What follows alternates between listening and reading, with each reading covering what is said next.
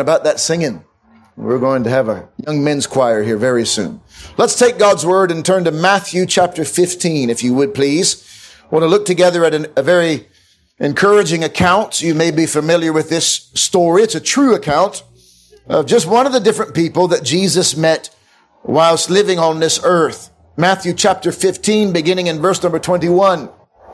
Matthew 15, beginning in verse number 21. We read, Then Jesus went thence and departed into the coasts of Tyre and Sidon. By the way, I'll just comment here at, this time that the Jews tried to avoid Tyre and Sidon. They tried to avoid that location because that's where uh, there were many ungodly people, certainly not Jewish people, Canaanitish people who, who uh, did not believe in the one true living God. They certainly had some twisted views. And so they avoided that place. But here's Jesus going into the place where most religious people avoided. And behold, a woman of Canaan came out of the same coast and cried unto him, saying, Have mercy on me, O Lord, thou son of David. My daughter is grievously vexed with a devil. But he answered her not a word. And his disciples came and besought him, saying, Send her away, for she crieth after us. But he answered and said, I am not sent but to the unto the lost sheep of the house of Israel. Then came she and worshipped him, saying, Lord, Lord, help me. But he answered and said, It is not meet to take the children's bread and to cast it to the dogs. And she said, Truth, Lord. Yet the dogs eat of the crumbs which fall from their master's table. Then Jesus answered and said unto her, O woman, great is thy faith. Be it unto thee even as thou wilt. And her daughter was made whole from that very hour. Let's pray together. Heavenly Father, we come before thee now with thy word opened. This is not our word, but thine. We have not given this book to thee, but thou hast given it unto us. And we are mindful that because man is not the author of it, and because man is not the mind behind it, behind it, we are aware that we cannot understand it unless thy Holy Spirit impart unto us knowledge. So we pray, open the eyes of our understanding even tonight. Give us eyes to see, ears to hear, and a heart to receive these truths tonight. Oh, teach us from thy word. Breathe new life into those who need it the most. For we ask it in Jesus' name and for his sake. Amen. This is a most, uh, an amazing account, a remarkable, true story of one of the events and occasions of Christ living and walking in this world. It's just one of the people whom Jesus greatly changed. It's encouraging to me that nobody ever really left the same after they met the Savior. Not everybody believed, no doubt about it, but no one was left the same those who were unbelieving. Perhaps they met the Savior and heard Him, but they left harder than when they first met Him. But those who met Him and understood who He was and believed Him to be who He claimed to be, those people left eternally changed. And tonight it is my prayer that there may be someone here or someone watching who may meet the Savior this very evening and leave eternally changed. You know the story. Briefly, you have this woman with a daughter who is grievously vexed with a devil. She is possessed and troubled and demonized. This little girl's life is a grievously vexed life. And the mother has done all she can for this little girl. No doubt about it, she'd been to many a religious man and perhaps she's paid much money and maybe she has gone to doctors. She has done everything she can to have her daughter delivered. And so would you, wouldn't you? If you had a daughter that had been grievously vexed, would you not do all you could to see her delivered? Would you not give all you had just to see your daughter set free?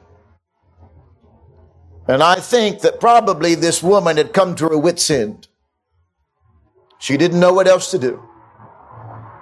Didn't know where else to go until Jesus passed by. Maybe you're here this evening and for a long time you have been seeking salvation. You have wanted to be saved and you have tried all of the anecdotes that preachers have given and perhaps you heard me say before in the words of Gypsy Smith, Rodney Smith, go home and draw a circle around yourself and get on your knees in prayer and stay there until you believe and found out that God has truly set you free. And maybe you've spent many a nights in prayer on your knees seeking God and asking Him to save you, but not feeling any difference not knowing any relief. Maybe you've gone to every meeting you could possibly go to and you've prayed a million times, God be merciful to me a sinner, but yet today you still feel as lost as ever. Maybe you feel as if you are beyond hope, beyond saving, beyond healing. Perhaps that's the condition you find yourself in tonight. But we have in this story some wonderful encouragements about your present situation. I believe God teaches us in this account that there is good in affliction. That there is good in difficult times. Now, the last thing we usually find in a time of trouble and distraction and difficulty, the last thing we usually find is good, isn't it? In fact, often we are so eager to be delivered from our troubles and from our present circumstances that we are begging and pleading with God to get us out of this mess that we often miss something good that may be found in it. But bear with me for a moment. Think about this woman. Here is a Canaanite woman who culturally is as far away from the one true living God as is humanly possible. This woman has no chance, humanly speaking, no chance to come to meet the Savior. No chance of the Savior coming to her because being a Jew, he wasn't going there. Naturally speaking, here was a woman dead in trespasses and sins, far from the kingdom of God but it was the affliction of her child that was actually used to bring her to the Savior. Think about that for a moment. It was the affliction of her child. It was trouble that brought her to Christ, not prosperity. Everybody wants prosperity today. But it's trouble that often brings us to the Savior. It was trouble that taught her how to pray not blessing. I dare say we rarely learn how to pray in times and seasons of blessing. We rarely learn how to walk with Christ in seasons of prosperity because when things are going well and we are prosperous and our health is good and our bank is, bank account is fat and swelling, we rarely fall to our knees in dependence upon God. But oh, the change when trouble comes. Oh, how our thinking seems to change when something difficult comes. Were it not for her daughter's affliction, this woman more than likely would have died in her sins, eternally a stranger to Christ. Were it not for her daughter's brokenness, this woman would have never met the Savior. And in this way, it was good for her to be afflicted. The psalmist understood this principle in Psalm chapter 119. Psalm 119 verse 67. Now do not misunderstand me. I am not saying it's good to be afflicted just for the sake of being afflicted. But I am saying it's good to be afflicted if it brings you to Christ. It isn't good for you to be afflicted if it doesn't bring you to Christ. The psalmist understood this in Psalm 119 and verse 67. He writes and says, Before I was afflicted, I went astray. Before trouble came, I was wandering away.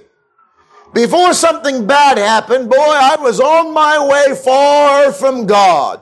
And then affliction came, trouble came, and it was the very tool that brought me back to God. That's what he's saying. Before I was afflicted, I went astray, but now have I kept thy word. Because before the trouble, he wasn't keeping a word. Before the tragedy, before the difficult thing, he was wandering. In the 71st verse, it is good for me that I have been afflicted that I might learn thy statutes. Parents, we know what it is, don't we? When a child steps out of line, when a child is disobedient, we understand that it is chastening or discipline that teaches. It is oftentimes that, that kind of a punishment or response that causes a child to learn. I learned many lessons the hard way, you might say. And uh, I think the Lord allows us in mercy to walk through troubles that we might learn His word in His law. Trials cause us to think. Trials and afflictions oftentimes serve us.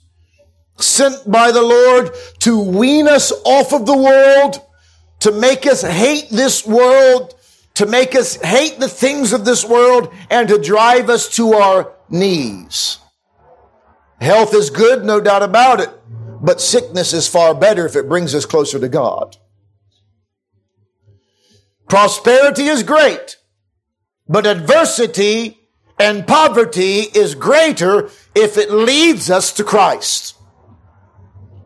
J.C. Ryle, great bishop of Liverpool, once said this, it is better a thousand times to be afflicted like the Canaanitish mother and like her to flee to Christ than to live at ease like the rich fool and die without Christ and without hope.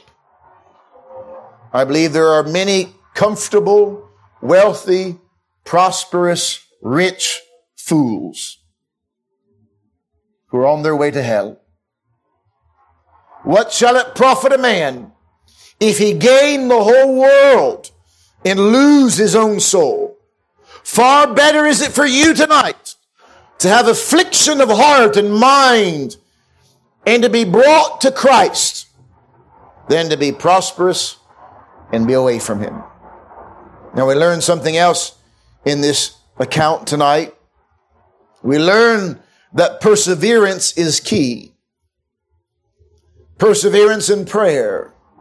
Look at it with me in verse, verse number 22. This woman comes and cries, have mercy on me, O Lord, thou son of David. That's a cry of desperation. Have mercy. I don't deserve it, but grant it to me, thou son of David. She acknowledged who Christ was. She explained her petition. And the Bible says in verse 23, he answered her not a word. Would you look this way? Sometimes it seems like God is not even listening. You ever been there before? Have you ever been at the place when you're praying and crying out to God, but it, it seems like God's not listening? Well, I know that it appeared to this woman and to everyone around this woman, it appeared like Jesus was ignoring her because he answered her not a word, didn't even look at her. And if you're not careful, you'll, you'll be tempted to think that that initial silence is God not interested. That's a lie from Satan. Do not believe it. That's a lie from the very pits of hell. Do not believe it. He answered her not a word. It seemed like he wasn't listening, but the Bible says that she continued. She was persevering. He answered her not a word, and his disciples came and besought him. It's interesting. Every once in a while, you meet somebody who bears the name of Christian, who calls himself a child of God, and they are so unlike Christ. It's interesting to me that these people thought, these disciples also misunderstood Jesus' silence. The child of God also misunderstood the silence of Jesus. They thought that he didn't want her to be there. And therefore they said, send her away. Get rid of her. It is an embarrassing thing to the kingdom of God when God's children sound like this. It is a crime of the highest degree when God's children send people away. Send her away. She doesn't belong with us. She's not a Jew. Send her away. She's bothering us. She's asking us too much. Send her away. May the Lord help us, each one of us, to never have that mentality or that attitude. She prayed on. The scriptures say, He answered and said, He was silent at first. The disciples said, Send her away. And when he does finally answer the woman, he says, I am not sent but unto the lost sheep of the house of Israel. Here's what he's saying. I didn't come for you. I've come for the Jews. Now, if that's not enough to send her away, then I don't know what is. He didn't answer her at all at first. His followers say, get rid of her. And then when he does open his mouth, he says, I didn't come for her. I didn't come for the Gentile. I came for the Jews. And the Bible says, then came she and worshiped him. Would you look here for a moment? This woman understood more about the kingdom of God than the disciples did. This woman understood more about the kingdom of God than the disciples did. If you remember, the disciples thought by and large that the kingdom of God was for the nation of Israel only.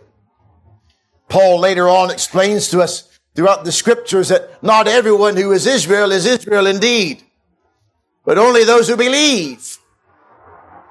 He then begins to explain that the kingdom of God is opened for all, Jew and Gentile, for all who would believe.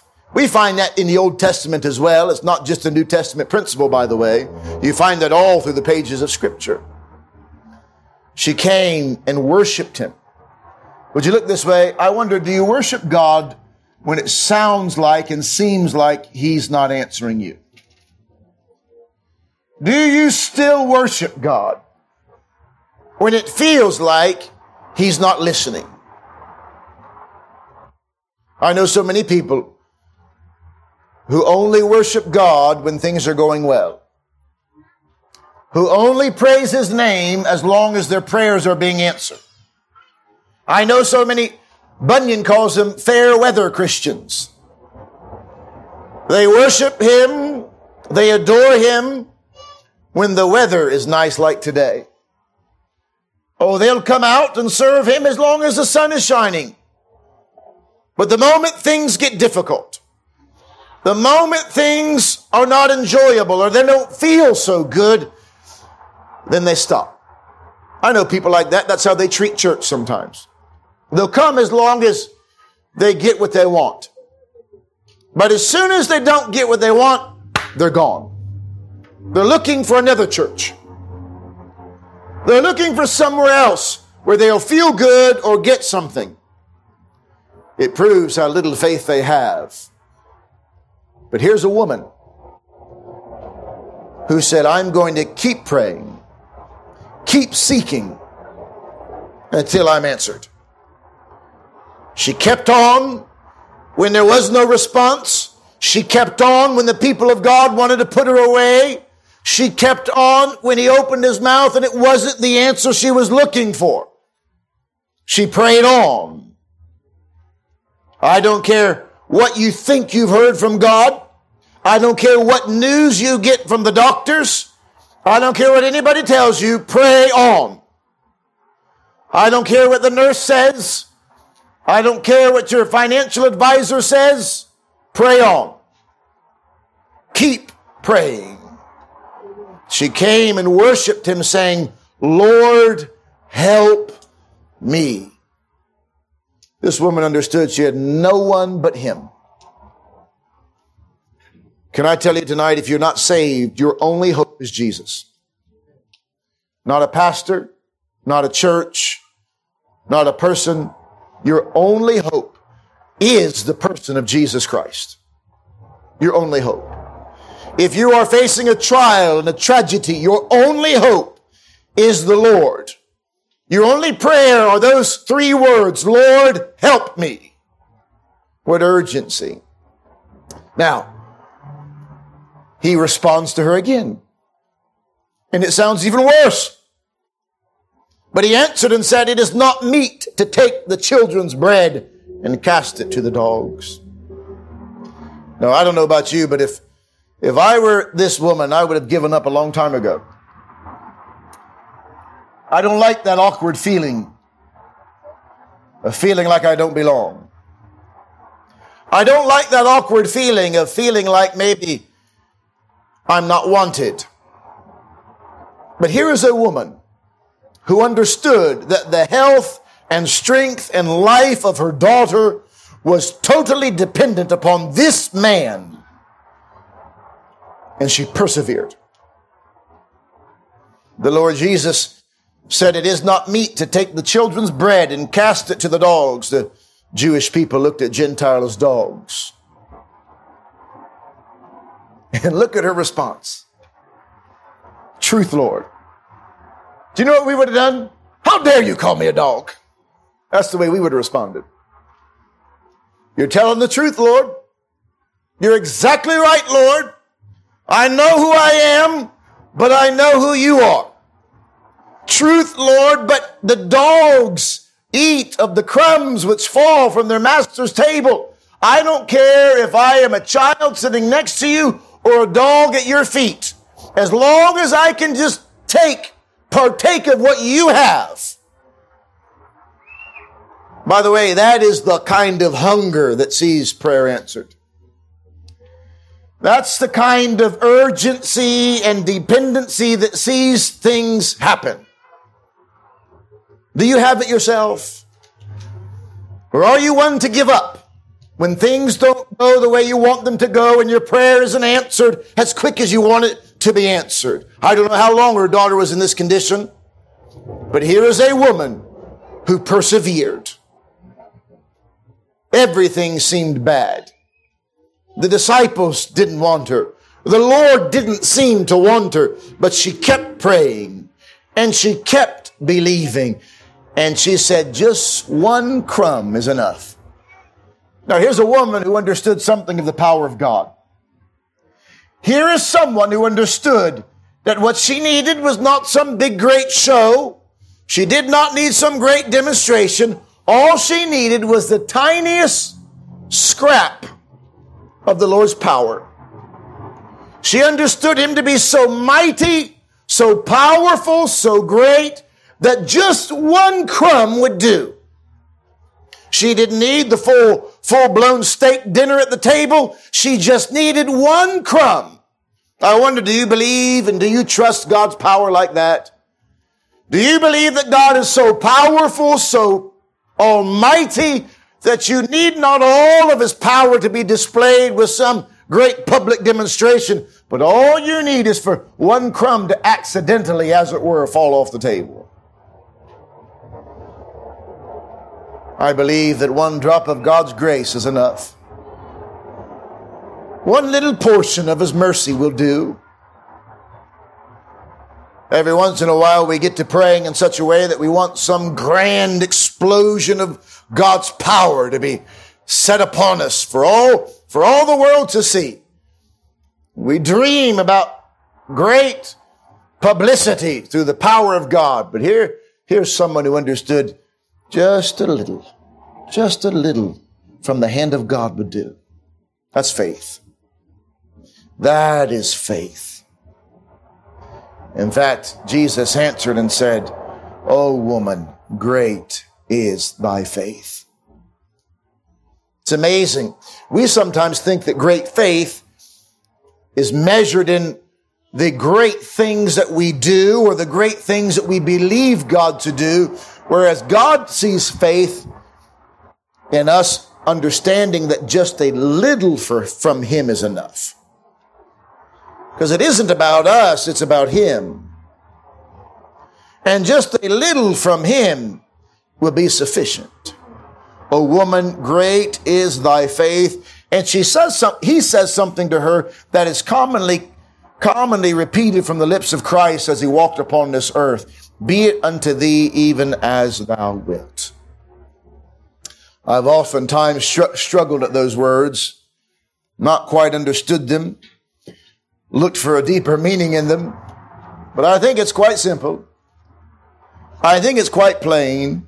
Be it unto thee even as thou wilt.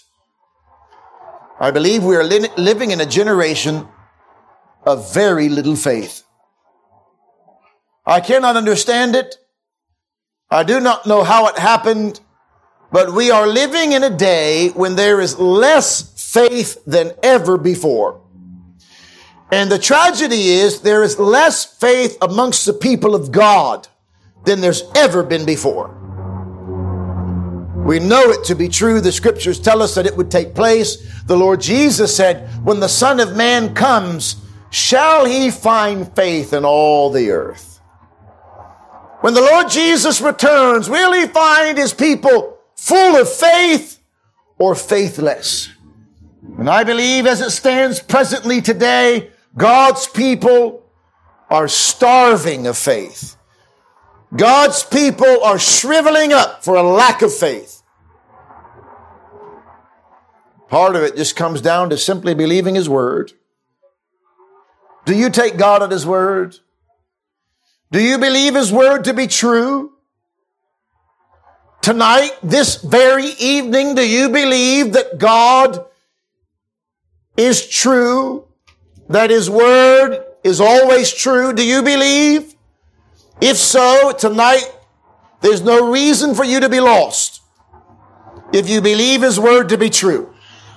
For He has promised in His word that whosoever shall call upon the name of the Lord shall be saved.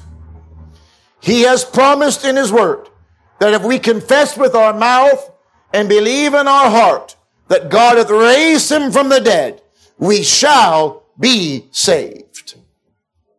There are many promises to the unconverted in God's word. The problem isn't with God, the problem is with us. The problem is not that God is not willing to save. The problem is that we often are not willing to be saved. But mark it down. If there's something in your heart, in mind that desires and wishes to be born again, that is not of the enemy. It isn't Satan that puts within you a desire to be saved. It is Satan that puts within you a desire to postpone. It is Satan that puts within you a desire for the things of this world. It is Satan who encourages you to disbelieve, not to believe. Christian, child of God, it is Satan that whispers in your ear, you might as well stop praying now. It is Satan who tells you there is no hope. It is Satan who tells you that it'll always be like this. It shall never be any different. So get used to it. This is your lot in life. Do not give up. Keep praying. Keep trusting. By faith, keep believing. If there's ever been a time that God's people need faith, it is today. The darker the world gets, the more faith we must have. The colder the world gets around us, the more faith we must have. I wonder today if you have learned what it is to have faith and if you have learned what it is to demonstrate faith. I've been pondering this this afternoon with one of the brethren and thinking about this very thought. It's interesting that James spoke about it as well, about demonstrating and showing faith. James wrote and said in chapter 2, even so faith, verse 17 of James, even so faith, if it hath not works, is dead, being alone. Yea, a man may say, thou hast faith and I have works. Show me thy faith without thy works, and I will show thee my faith by my works. Would you look here for a moment? I wonder, how are you showing your faith? Thou believest that there is one God, thou doest well. The devils also believe and tremble. But wilt thou know, O vain man, that faith without works is dead? Was not Abraham our father justified by works when he had offered up Isaac his son upon the altar? Seest thou how faith wrought with his works, and by works was faith made perfect? And the scripture said that it was fulfilled, which saith, Abraham believed God and it was imputed unto him for righteousness, and he was called the friend of God. I wonder this evening, are you showing your faith? Are you demonstrating your faith? And if so, how? How do you prove? How do you show to God and to this world that you indeed have faith? What is the evidence of your faith? I believe that God is looking for his children to show their faith by their works. Sometimes people say there's no point in going out into the city center to preach. Nobody cares anymore. Nobody's getting saved anymore. It doesn't work anymore. I heard a brother say that just the other day. Just yesterday, someone said it to me. People, we don't go out into the streets anymore because it doesn't work anymore. You've shown us your unbelief, not your faith. Do you believe? Somebody said recently Sunday schools don't work anymore. Children don't care about God anymore. Parents don't really care anymore and it doesn't work. I've heard people say that. I've heard Christians, so-called mature Christians say uh, Sunday schools are not found in the Bible. I could not think of something more evil to say. For it was Jesus who said, suffer the little children, let the little children come unto me and forbid them not. Shows how ignorant you may be that you would not understand the importance and necessity of reaching children with the gospel. I've heard people say many foolish things before. And all it does is declare to the world their unbelief. When Christ comes back, shall he find faith in all the world? Talking does not show faith, unless, of course, you be preaching or testifying. Sitting down and having a good conversation isn't necessarily showing faith. By our works, we show faith. Tonight, if you're lost, I encourage you. Hear the promises of God and believe them. Lay hold on them. Repeat them back to God. Pray them back to God. Lord, you have told me in your word. If you're facing tragedy, persevere. Pray on. And be persistent until he answers. May the Lord help us tonight. Let's bow our heads together in prayer this evening. Father in heaven, we come before thee in the name of Christ, our Lord and Savior. We thank thee that we have such encouragements in the word to persevere. When things look very dark and bleak, when things appear to be unchanging, we ask of thee, Lord, increase our faith. Oh, may we believe in thy goodness and thy grace. I pray that we would not let the unbelieving disciples put us away. I pray that we would not let the ungracious followers stop us from coming to thee. Oh, change us, Lord. Make us more like thy son. Forgive us for the days that we've been more like the unbelieving disciples than we have been like our Savior, who was full of mercy, full of grace. I pray for those tonight who are struggling, long to be saved, but struggling with doubts and unbelief. Oh Lord, help their unbelief. Open their eyes that they might read from thy word the precious promises that were written for them. And may it be granted unto them tonight to see that truly the Lord is good. We do pray for others who are struggling tonight, going through great tragedies and difficulties. Lord, help them increase their faith. We pray that the trial may drive them to their knees in prayer, that the tragedy may bring them near to Jesus Christ, and they may learn to hear his voice in a way they've never heard it before. And Lord, we pray at the end of it all, we might get much glory for thee. We commit these things to thee now in the name of Christ, our Lord and Savior, and for his sake. Amen.